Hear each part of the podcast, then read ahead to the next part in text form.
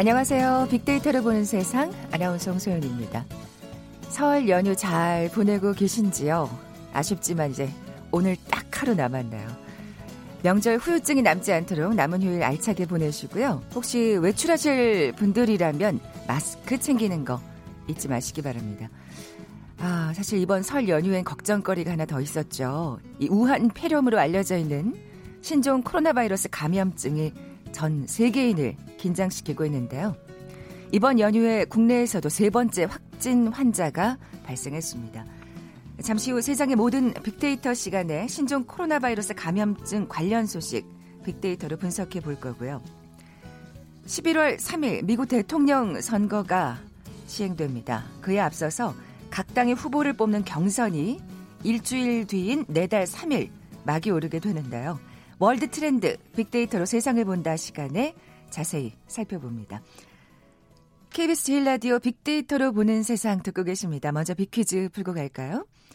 뭐 다양한 치료제, 약이 개발되곤 있습니다만 이 세계 보건 기구가 21세기를 전염병의 시대라고 규정할 정도로 여전히 전염병의 공포는 존재하고 있습니다. 이 많은 전염병 중에 14세기 유럽 인구 3분의 1이 희생된 전염병이 있었죠. 쥐에 기생하는 벼룩에 의해서 이 균이 옮겨지면서 발생하는 급성 열성 감염병인데요. 노벨문학상 수상작가 알베르 까미의 대표작의 제목이기도 합니다. 이 전염병의 이름 무엇일까요? 보기 드립니다. 1번 고혈압, 2번 사춘기, 3번 페스트, 4번 월요병. 오늘 당첨되신 두 분께 커피와 도넛 모바일 쿠폰 드립니다.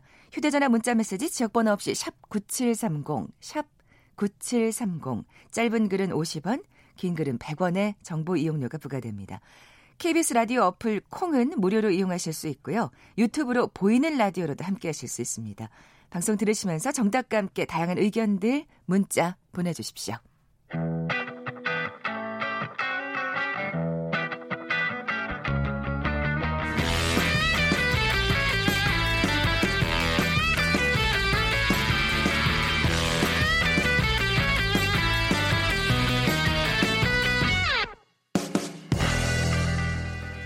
궁금했던 모든 화제와 이슈를 빅데이터로 분석해보는 시간이죠. 세상의 모든 빅데이터. 오늘은 데이터 솔루션의 장준호 팀장 나와 계세요. 안녕하세요. 네, 안녕하십니까. 네. 새해 복 많이 받으십시오. 네, 반갑습니다. 오늘 잘 부탁드립니다. 네. 어, 앞서 오프닝에서도 살짝 얘기를 했습니다만 이동이 많은 설 연휴가 고비라는 얘기 참 많이 했습니다. 이 신종 코로나 바이러스 감염증의 확산 상황은 어떤지 먼저 살펴볼까요? 네, 27일 0시 기준이었죠. 중국 내 감염자 수가 2천여 명, 그리고 사망자 수는 56명이었습니다. 음. 사망자 대부분은 우한시가 있는 후베이성에서 발생을 했는데 수치가 또 계속 변경이 되고 있어요. 네. 오늘 오전 속보에서는 3천여 명 이상이 감염됐고 80여 명 이상 사상자가 또 났거든요. 음. 그 국내 감염자는 사실 3명입니다. 그런데 세 번째 환자의 경우에는 입국 6일 만에 증상이 나타났습니다. 네. 지역사회 활동까지 있어서 그렇죠. 추가적인 접촉자에 대한 역학조사가 진행되고 있는 상태입니다. 네.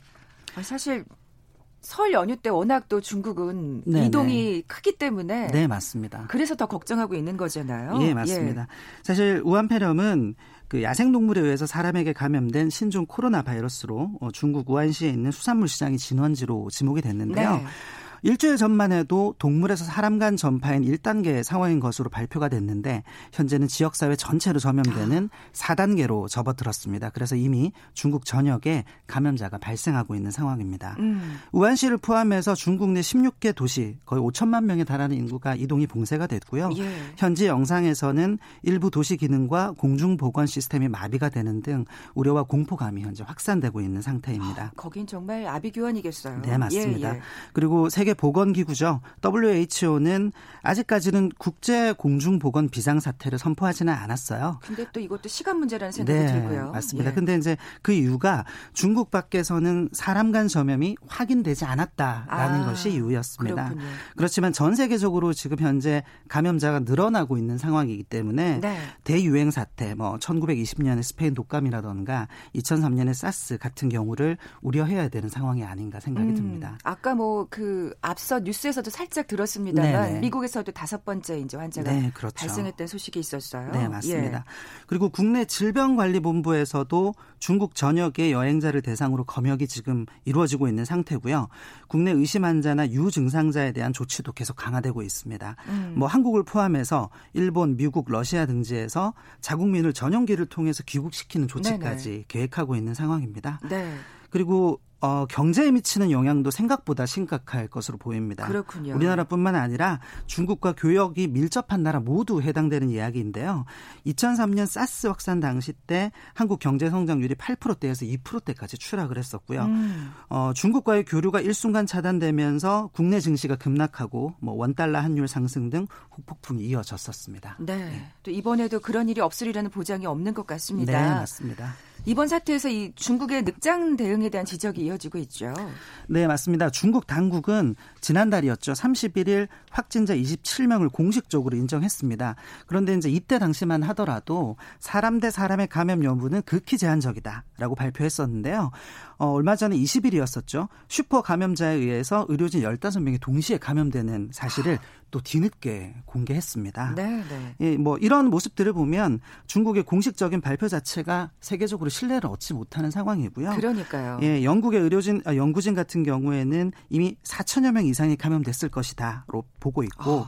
홍콩 연구진은 최대 6천여 명 이상이 감염될 것으로 예상하고 있는 상태입니다. 워낙 뭐 이 중국 정부가 공산국가다 보니까 네, 이런 그렇죠. 데 대한 통제가 정말 대단한 것 같아요. 네, 근데 맞습니다. 사실 이게 엄청난 피해로 이어질 수 있으니까 문제 아니겠습니까? 네, 그렇죠. 예.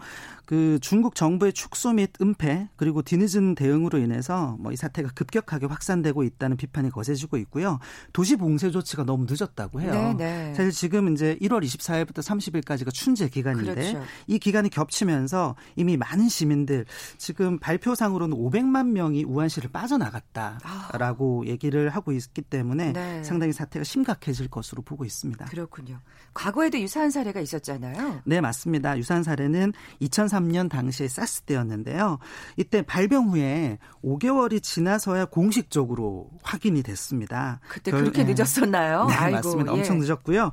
결국 8,300여 명의 감염자 그리고 775명의 사망자를 낳았고 치사율이 무려 9.6%까지 올라갔던 사태였었죠. 음, 음. 그리고 중요한 것은 이제 전 세계적으로 전염되는 현상이 이제 늘어나고 있는데 이것이 중국의 춘제를 맞이해서 해외로 여행을 가는 그런 상황들이 발생을 하고 있습니다. 아, 그, 그게 참 시기가 맞물려서 이게 더 문제예요. 네, 맞습니다. 예. 뭐 한국, 미국, 캐나다, 프랑스 할 것 없이 뭐 첫 번째 감염자들이 거의 중국인들로 확인이 됐고요. 그러니까요. 이러한 적절한 통제가 되고 있지 않기 때문에 국제사회가 훨씬 더 비난의 강도를 높이고 있는 상황입니다. 네. 뭐 이런 전염병을 예방하고 경로를 파악하는데 이 빅데이터가 참 도움이 되잖아요. 네, 맞습니다. 어, 우선 과거와 비슷한 사례와 현재의 사례를 비교 분석을 해서 음. 앞으로의 상황을 어느 정도 예측을 할 수 있고요. 또 시간의 흐름을 이용해서 단계를 나누고 각 단계의 특징이 담긴 키워드를 비교해 보면 현재 상황에 대한 심각성과 경로 파악이 또 가능합니다. 음. 빅데이터 분석적인 접근으로 보면 현재 우한 폐렴은 3단계로 볼 수 있고요. 뒤에 자세한 설명을 아. 드리도록 하겠습니다. 네, 알겠습니다. 예, 예. 그리고 빅데이터 분석은 국민들의 인식이나 감정 등을 살펴보고요. 명확 명확한 정보 전달과 대중의 두려움을 해소할 수 있는 방안을 제시해 줄 수 있습니다. 또 추가적인 피해 방지에 대해서 도움을 줄 수 있는 역할도 합니다. 네. 그래서 이 시간이 더 의미가 있는 것 같습니다. 네. 자, 그러면 지난 2015년 메르스 사태와 좀 비교를 좀 해볼까요? 네. 네. 어, 일단 2015년에 한국의 메르스 사태, 뭐 엄청난 재난이었었죠. 그 사태와 우한폐렴을 비교 분석해봤습니다. 먼저 온라인 버즈 트렌드를 한번 살펴보면요. 2015년 5월 중순에 메르스 최초 확진자가 발생했습니다. 지속적으로 온라인 버즈가 증가하다가 사망자가 발생한 시점에 최고치를 기록을 했죠. 어. 그래서 하루 버즈량이 40만 건을 돌파했고 한 달 동안 330만 건에 달하는 버즈가 생성됐습니다. 네, 버즈라고 하면 이제 검색어라든지 뭐 네, 맞습니다. 채널 등을 뜻하는데 네네. 신종 코로나 바이러스 감염증 경우에는 어떻습니까? 네, 예. 중국과 한국 두 가지로 좀 나눠서 분석을 해 봤습니다. 23일 오전까지 중국 SNS인 웨이보에서 우한 봉쇄 우한이라는 단어가 거의 최소 5, 억 1천만 회 이상 조회가 됐습니다. 예. 그리고 토론 게시물이 약 21만 건이 넘었고요. SNS 같은 경우는 비상사태 때 언론사 문서를 널리 확산시키는 제2의 뉴스 미디어 역할을 담당하기도 하고요. 네. 그리고 국내 포털 사이트를 찾아보면은 뉴스에서는 6만 2천여 건의 문서가 생성이 됐고 블로그 카페에서는 12만 건. 뭐 최근 한 달 동안 발생한 정치, 경제, 사회 뉴스 어 버즈량의 거의 2.5배 이상 달하는 수치로 볼 수 있습니다. 그렇군요. 그만큼 지금 사실 굉장히 그 걱정과 우려, 공포감이 커지고 있다는 또 증거겠어요. 네, 맞습니다. 예. 사실 전염병이라는 이 심각한 사항이 생명에 직결되지 않습니까? 그렇죠. 그래서 네티즌들의 폭발적인 관심을 받고 있고요. 발생제의 차이는 있겠지만 우한 폐렴이 메르스보다는 더 압도적인 온라인 네. 버즈를 생성하고 있는 것으로 보이고 뭐 물론 두 사태 모두 보건 당국에 대한 강한 질타와 불안감을 표출하고 있는 공통점을 보이고 있습니다. 네. 그 메르스 사태와 비교할 때 단계별로 키워드의 변화가 있을까요? 네네. 어, 3단계까지 좀 준비를 해봤는데 네. 우선 그 1단계는 정보의 공개의 단계라고 볼 수 있습니다. 첫 환자가 발생하면서 화제가 되고 증상이나 발원지들을 검색하는 행위가 어, 발생을 음. 하고 있는데요. 네. 먼저 메르스의 경우에는 치사율이라는 단어가 1위로 등장했습니다. 어, 호흡 곤란이나 뭐 사우디아라비아, 중동 고열, 기침 등의 증상이나 발원지를 검색을 했고요. 우한 폐렴의 폐렴과 관련해서는 중국이라는 단어가 7,800건으로 1위에 올랐습니다. 음. 여기에는 우한 수산물 시장과 인천이나 청주 단어가 들어가 있는데요. 청, 인천의 경우에는 중국 관광객들의 검역이나 뭐 입국 금지 청원들이 등장을 아, 했기 아, 때문에 떴었고 예. 청주가 약간 좀 의아해서 저도 좀 들여다봤거든요. 네네. 네. 보니까 지난해 중국인이 13만 7,500명이나 유입된 청주 국제공항을 가지고 있고요. 아. 또 2000년에 우한시와 자매 결연을 맺었다고 합니다. 그래서 8월쯤에 그래서. 행사가 있는데 그런 부분 때문에 이제 이 키워드가 상당히 급상승했다라고 네. 보여집니다. 그럼 2단계에서는 또 어떤 키워드가 등장했습니까? 네. 2단계는 점염이 시작됨에 따라서 의심 환자에 대한 관심과 우려가 어, 증가되는 상태고요. 가볍게 희화한 그러니까 풍자한 표현들이 어, 늘어납니다. 이 이유는 위험 상황에 대한 인식성이 떨어지기 때문인데요. 아직까지는. 예, 네. 맞습니다. 네. 메르스의 경우에는 중국이라는 단어가 10만 건 이상 투출이 됐고 그리고 취사율, 탄저균, 뭐 유언비어 같은 단어들이 있었습니다. 어, 이런 단어들을 댓글에서 좀 살펴보면요. 의심 환자가 중국으로 출국하는 것도 몰라서 중국이 반발한 사태가 있었습니다. 아. 네, 그때 당시 중국이 엄청난 비난을 쏟아냈었죠. 음. 그런데 지금 상황은 약간 역지사지 그렇죠. 같은 예, 상황입니다. 그리고 메르스의 치사율이 40%, 에볼라의 치사율은 90%, 쿠쿠의 취사율은 100%라는 댓글이 있었습니다. 아. 이것은 치사율이라는 단어를 풍자스럽게 취사율로 바꾼 그런 표현입니다. 아, 예. 그렇군요. 2단계에서는 또 이런 예, 키워드를 볼 수가 있네요. 네. 네. 그리고 우한 폐렴과 관련해서는 우환, 오환, 과잉 대응이라는 단어가 있습니다. 뉴스의 제목으로 좀 살펴보면 과잉 대응을 해도 이상하지 않을 정도로 대처하라. 아, 뭐 예. 수원 부시장, 서울시장, 국무총리 등이 그렇게 얘기를 예. 했고요. 중국이 우한 사태를 덮기 위해서 우한을 자초했다. 뭐 글로벌 경제에 대한 오한이 왔다라는 등의 키워드가 어, 음. 발생됐습니다. 3단계에서는 좀 심각한 키워드가 나오지 않을까 싶은데요. 네, 맞습니다. 아까 말씀드렸던 것처럼 현재 우한 폐렴이 3단계에 해당이 되고요. 사망자가 발생함에 따라서 불안감이 극도로 증폭되는 네. 상황입니다. 메르스의 경우를 한번 보죠. 어, 메르스 때는 사망과 사망자의 수가 급격하게 올라간 상태고요. 어, 휴교, 공개, 낙타, 와 관련된 단어들이 발생했습니다. 메르스 때 사실 신조어가 상당히 많이 발생을 했는데 코리아와 메르스가 합쳐진 코르스라는 단어 아. 들어보셨습니까? 어, 저 이번에 처음 듣는 네. 것 같아요. 예. 그리고 어 그때 당시에 그 정부에서 낙타를 만지지 마라. 낙타 고기를 먹지 말라는 등의 대책 발표를 했었는데요. 이런 것들을 조롱하는 단어로 네. 낙리둥절, 낙무기, 낙무룩이란 단어들도 발생했었습니다. 네, 좀그 네. 대책은 좀 어이없긴 했었어요. 네, 맞습니다. 예. 그리고 우한 폐렴을 보면 지금 유령 도시, 뭐 폐쇄, 생지옥, 그다음에 뭐 박쥐뱀, 코알라 등의 동물들이 음. 또 등장합니다. 우한 폐렴에서도 사실 동물들이 많이 등장을 하고 있는데 수산물 시장의 메뉴판이 얼마 전에 언론 보도에서 공개가 됐었죠. 거의 100여 종 이상 가까운 야생 동물이 판매되고 있는 것을 아, 확인을 했고 예. 인류 전염병의 근원이 되는 야생 동물의 식습관을 빨리 버려야 한다는 비난 여론이 상당히 증폭되는 상황입니다. 네. 4단계로 넘어가면 또 이제 달라지겠죠, 키워드들이. 네, 맞습니다. 사실은 그 분석 3단계에서 사태가 잦아드는 4단계로 넘어가야 하는데 여론의 확산이 감소되고 급상승 키워드나 연관 키워드가 좀 다른 키워드로 바뀌어야 됩니다. 그렇지만 지금까지 분석한 결과로서는 어, 그러한 경향성이 없어서 장기화 조짐이 아, 예상되고 있다고 볼 수 있습니다. 네. 자, 아까 뭐, 그, 그러니까 풍자 표현도 얘기를 하셨습니다만 네네네. 또 괴담도 등장을 하잖아요. 네, 맞습니다. 메르스 때는 일반 마스크로는 막을 수 없다. 공기로 감염된다와 같은 괴담이 등장했었습니다. 어, 이런 괴담의 유포가 가장 큰 원인은 정부나 보건당국이 국민에게 신뢰를 주지 못하기 때문이고요. 네.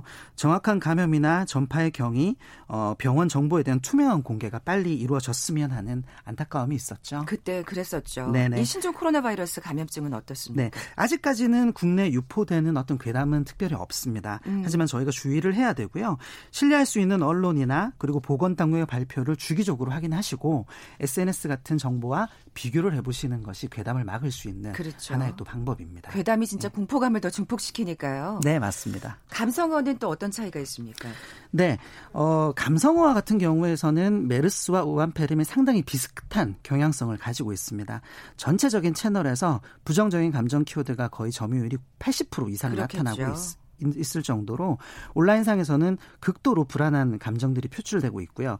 어, 일단 불안감과 같은 경우에서는 의심하다라는 단어가 32만 건, 그리고 불안하다, 우려스럽다, 공포스럽다라는 음. 단어들이 쭉 나오고 있고, 그리고 어, 예방책을 마련하기 위한 대응과 관련해서는 마스크를 쓰다, 뭐 음. 뭐 면역력을 키우다, 손을 씻어야 한다라는 단어들, 그리고 어, 정보 당국을 질타하는 단어들도 많이 나옵니다. 중국 막다, 뭐 입국을 금지해야 된다, 네. 뭐 대응이 느리다 같은 단어들이 감성으로 나왔습니다. 네.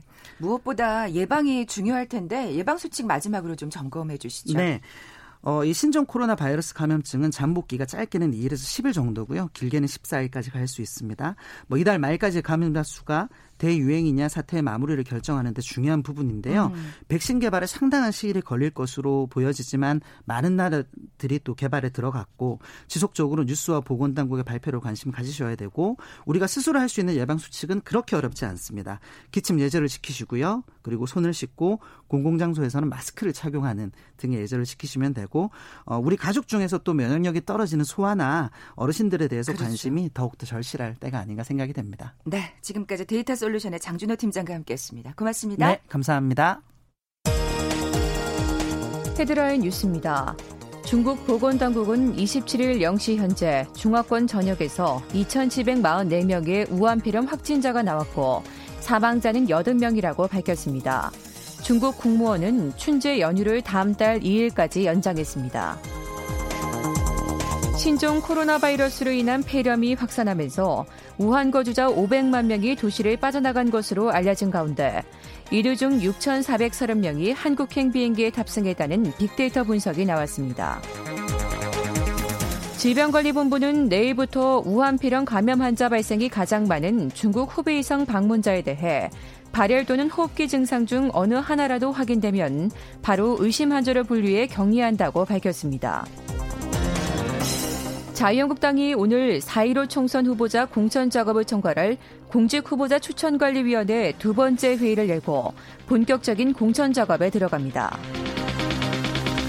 바른미래당 안철수 전 의원이 오늘 오후 손학규 대표와 단독 회동을 갖고 당 진로와 거취 문제에 대한 논의를 할 것으로 전해졌습니다. 설 연휴 마지막 날인 오늘 고속도로 귀경길 정체는 오후 3시에서 4시에 가장 심할 것으로 예상됩니다. 한국도로공사는 현재 교통량은 평소 일요일과 비슷한 수준이라고 설명했습니다. 지금까지 헤드라인 뉴스 정원 나였습니다.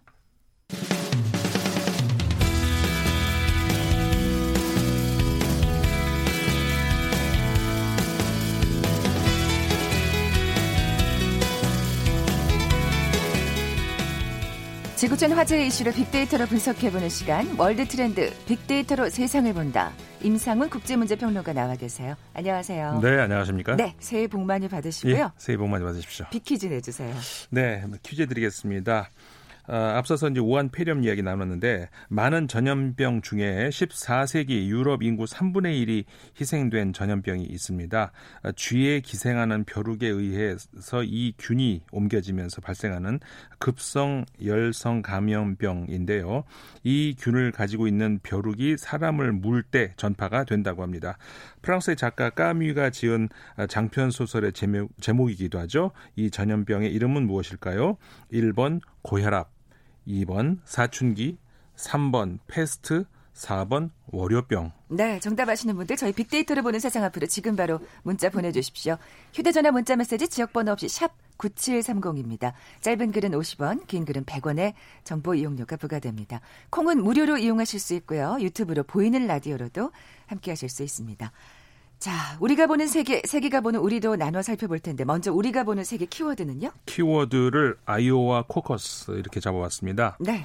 아이오와 코커스 많이들 들어보셨을 거예요. 사실 저는 어, 기억에 어렸을 때 이 말은 진짜 많이 들었거든요. 근데 무슨 말인지 모르고 많이 들어봤어요 이 말을. 네. 어, 그래가지고 사람 이름인가 그랬던 기억이 납니다. 그러셨군요. 예. 예. 근데 이제 아이오와는 미국에 있는 주 이름 아니겠습니까? 네. 이제 거기에서 아, 이번 올해 같은 경우에 특히 이제 그 대선이 열리는데 대선을 하면 이제 경선을 쭉 하는데 이제 그맨 처음 열 이 그 경선이 열리는 그 주가 아이오와 주죠. 근데 이제 미국에서는 대선 방식이 워낙 이제 우리와도 다르고 네. 굉장히 복잡하죠.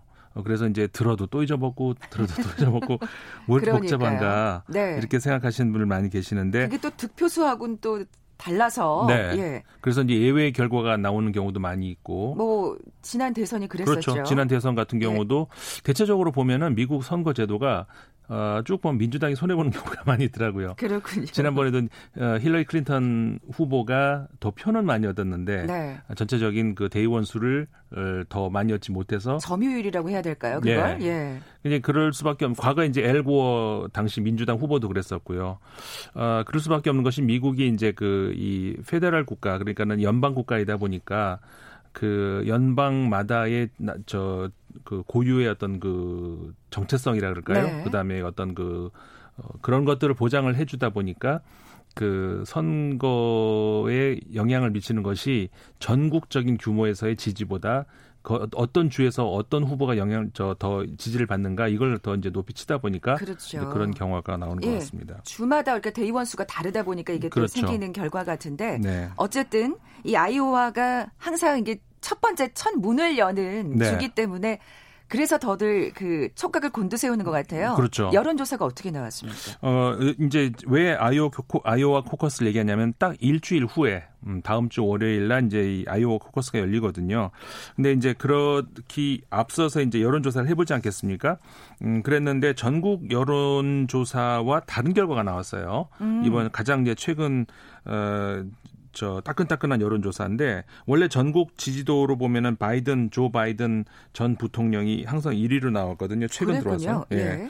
어, 그리고 바이든, 샌더스, 워런 이런 순서였는데 이번에 아이오와에서 여론조사를 보니까는 어, 29%를 샌더스 후보가 얻는 것으로 아, 1위로 나왔습니다. 예. 그다음에 2위가 아, 이것도 이제 어떻게 보면은 그, 예, 그 의외의 결과라고 할 수 있는데 부티지지라고 하는 후보가 17%. 그 다음에 어, 조 바이든 후보가 시, 저 14%로 3위, 그 다음에 엘리자베스 워런 후보가 13%로 4위 이런 결과가 나왔어요. 네. 음. 그 디지지 같은 경우에는 좀 급진, 급진적인 민주당에서도 네. 그런 후보라고 할 수 있을 텐데 어쨌든 전국 지지도에서는 조 바이든 네. 예, 전 부통령이 선두를 유지하고 있죠. 그렇죠.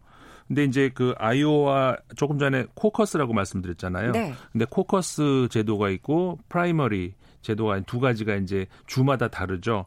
아이오와에서는 코커스로 시작을 하고 그 외에도 이제 코커스를 하는 주, 주들이 있고 그 다음에 어, 조금 좀 더 있으면 이제 뉴햄프셔에서 거기선 프라이머리로. 아. 근데 이제 두 차이가 뭐냐? 아, 간단하게 말씀을 드리자면 코커스는 어 저기 지지하는 그러니까 민주당이라고 한다 그러면은 민주당 당원들끼리 모여가지고 어, 지지하는 후보를 결정하는 어떤 그런 것이죠. 아. 그러니까 주 전체에서 여러 이제 뭐 도시들이 있고 그렇지 않겠습니까? 그러면 여러 군데에서 이제 열리는 것이죠. 이 코커스가. 어, 그래서 이제 그 예를 들어서 이제 샌더스 후보 쪽으로 어, 지지하는 사람이 모인다 그러면 그쪽으로 사람들이 모이고 음. 어, 또 무슨 조 바이든 후보 지지하는 사람이 그쪽으로 모이고 그러니까는 내가 이제 가고 싶은 쪽으로 가면 되는 건데 네. 그래서 그러면서 이제 대의원을 모으면 되는 거거든요. 어, 그러다 보니까는 이제 그 당원, 당표, 당심이 어떻게 이제 반영이 되는가. 아. 이게 이제 중요한 것이고. 반면에 이제 뉴햄프셔에서 처음 열린다는 그런 프라이머리 같은 경우는 우리말로 하자면 뭐 뭐라고 할까요?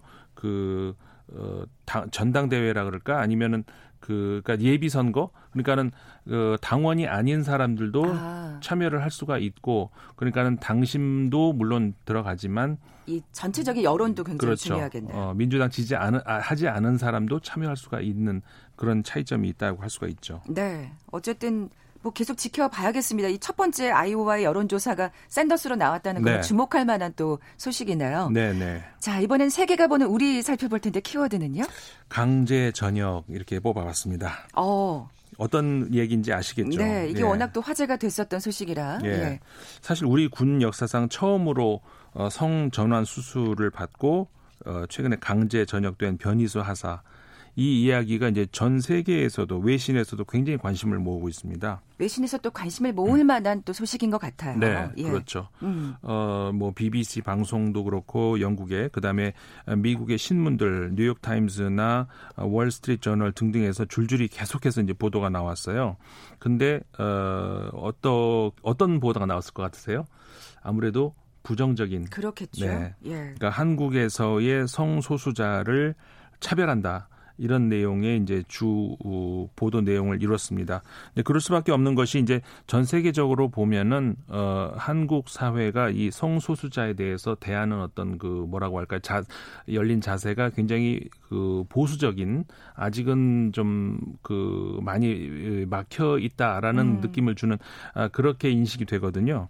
아, 그렇기 때문에 이제 이번 사건 같은 경우에서도 그런 보도들이 많이 나왔습니다. 네. 주로 어떤 얘기가 나오냐면 한국에서는 성소수자를 질병으로 여긴다, 죄악으로 여긴다. 이런 식의 이제 보도가 나왔고요. 이렇게 말씀드리면 우리 청취자분 중에서는 질병 아닌가? 이렇게 하는 사람들이 분명히 계실 거예요. 그렇죠. 근데 전 네. 세계적으로 공식적으로 어 이미 성소수자 어 질병이 아니 아니다. 이렇게 이제 분명히 이제 공식으로 나와 있고요. 음. 근데 여전히 우리나라에서는 그렇게 생각하는 사람이 있기 때문에 외신들 보도가 이제 계속 이렇게 나오는 것이고. 네. 그렇다면 어. 외국에는 그 성전환자가 군복무를 하는 경우가 있는 거죠? 네, 그렇죠. 네. 외국의 사례도 성전환자가 군복무가 허용되는 나라가 지금 19개 나라가 현재 있고요. 주로 유럽에 많이 있습니다. 그 오스트리아, 벨기에, 덴마크, 핀란드 등등 이제 유럽 국가들이 많이 있고 어. 그 물론 호주, 뉴질랜드, 그다음에 저기 캐나다도 되고 이스라엘도 됩니다. 근데 이제 어 19개 국가 중에서 총 다 합치면은 성전환자가 복무한 사례가 전 세계적으로 9천여 명이 지금 된다. 아, 이렇게 이제 통계가 나와 있습니다. 네. 또 어떻게 보면 우리도 이번 일을 계기로 또 사회적 토론이 좀 이루어져야 되지 않을까 네. 하는 생각이 들어요. 그렇죠. 예. 사실 우리 이제 군 형법에 이제 있는 그 조항이 하나가 있는데 이제 군인 군무원 사관생도 등에 대해서 어떤 그 추행을 하는 경우에 성추행하는 경우에 2년 2년 이하의 징역에 처한다 이런 규정이 있거든요. 아. 근데 이 성추행이라고 하는 것이 정확하게 뭘 의미하는지에 따라서 사실은 고무줄 잣대가 될 수 있는 그런 어떤 독소 저항, 심, 이제 나, 어, 한벌 더 나아가서는 인권 침해 소지도 있어 보이거든요. 아, 이게 근데 좀 더좀 좀 자세하게 또 규명이 돼야 되는 것도 있겠네. 그렇죠. 규정이 돼야 되는. 그러니까 예. 차별 금지하는 법률이 정확한 근거가 없다는 그런 외신 보도들이 아까 소개드렸던 그런 그 외신들에서 많이 나왔거든요. 그러니까는 어느, 어느 무엇보다 이제 일단 국민 인식 이 어떤 그 전환이 필요한데 그렇기 위해서는 충분한 시간을 두고 공론화가 그렇죠. 있어야 되겠죠. 갑자기 네. 법률로 바꿨을 때 국민들이 받아들이는 어떤 그런 것들도 있을 테니까 분명히 부작용이 있을 테니까 네, 예. 충분한 공감대를 이끌어낼 수 있는 그런 어떤 시간적인 여유 토론, 그렇죠. 공개적인 토론 이런 것들이 네. 필요하다고 볼 수가 있습니다. 네, 지금까지 임상훈 국제문제평론가와 함께했습니다. 고맙습니다. 네, 고맙습니다. 자, 오늘의 빅퀴즈 정답은 3번 패스트였죠. 어, 커피와 도넛 모바일 쿠폰 받으실 두 분은 4897님, 그리고 3725님, 새해 복 많이 받으세요. 예, 라고 문자 보내주셨네요. 이 두 분께 선물 보내드릴 거고요. 그 신종 코로나 바이러스 감염증 국내 확진자가 추가로 발생했다고 합니다. 네 번째네요. 예방에 철저히 만전을 기해 주시기 바랍니다. 저는 내일 11시 10분에 다시 오겠습니다. 고맙습니다.